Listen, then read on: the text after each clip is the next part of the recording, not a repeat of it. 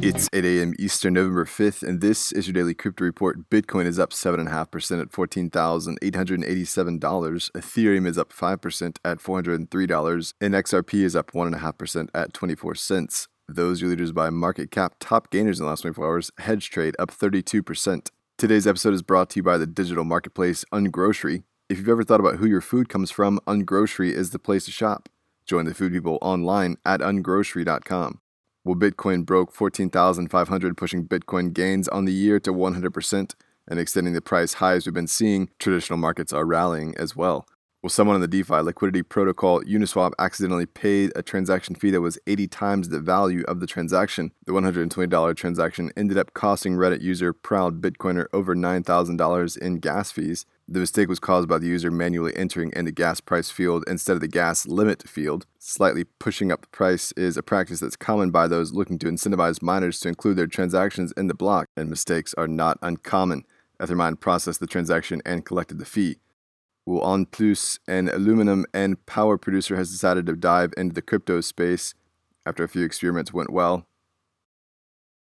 Well, EN+, an aluminum power producer in Russia, has decided to dive into the crypto space after a few experiments went well. They've partnered with BitRiver to expand the hydropower mining capabilities in the Siberian region. EN+ owns four major hydropower plants in Russia and produces about 7% of the country's electricity. Their move comes at an interesting time when China's hold on the mining pool is diminishing, and countries like the US, Canada, Russia, and Kazakhstan are vying for more market share in the space.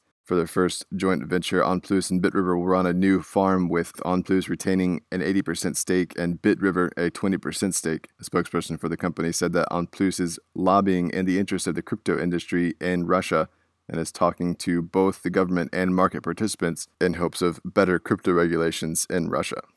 Well, Sam Bankman Fried, the CEO and founder of derivatives exchange FTX and Alameda, made $5.2 million in contributions to the Joe Biden presidential campaign making FTX.us one of the top donors in the 2020 cycle.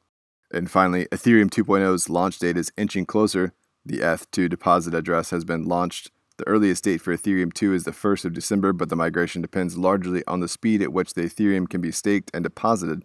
The development has been long in planning, dating back to the early ambitions for Ethereum's shift from its current proof of work based system to proof of stake. That's all for us today. Visit us at dailycryptoreport.io for sources and links. Find us on social media. Add us to Alexa Flash Briefing and listen to us everywhere else you podcast under Daily Crypto Report.